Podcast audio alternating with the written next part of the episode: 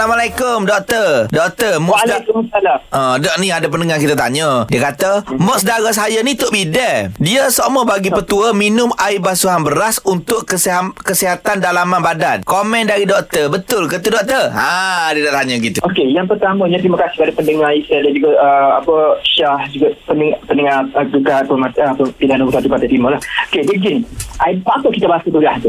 Sebabnya kita basuh beras sebab beras tu kotor. Ah. Betul, betul. Dan bila kita basuh beras, kita Ha. ha. guna selalu minum air beras. Tapi Kita minum air yang tidak bersih lah sebenarnya. Betul. Jadi dia ad- ada perbezaan air basuhan beras dengan air rebusan beras.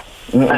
Oh. Jadi air ha, ni dia tidak bau bersih. Jadi walaupun dia ada kesan-kesan bagus contohnya uh, untuk kecantikan tapi dia diguna di luar badan saja. Dia tak boleh masuk dalam badan sebab kotor. Air tadi ialah air basuhan yang kotor. Ya. Jadi jangan minum air. Kalau satu lagi air rebusan. Air rebusan ni maksudnya air yang beras yang telah dibasuh. Waktu Ah. dia rebus tu dia ambil si Ah. air dia.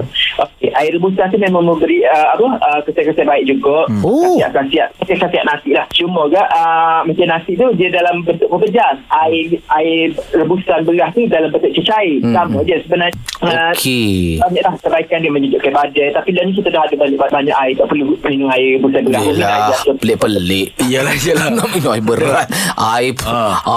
Apa tak banyak. minum air basuh tangan? Nak minum air. Tak nak boleh buat- boleh. Eh, Alah. Ah, okey, terima kasih doktor.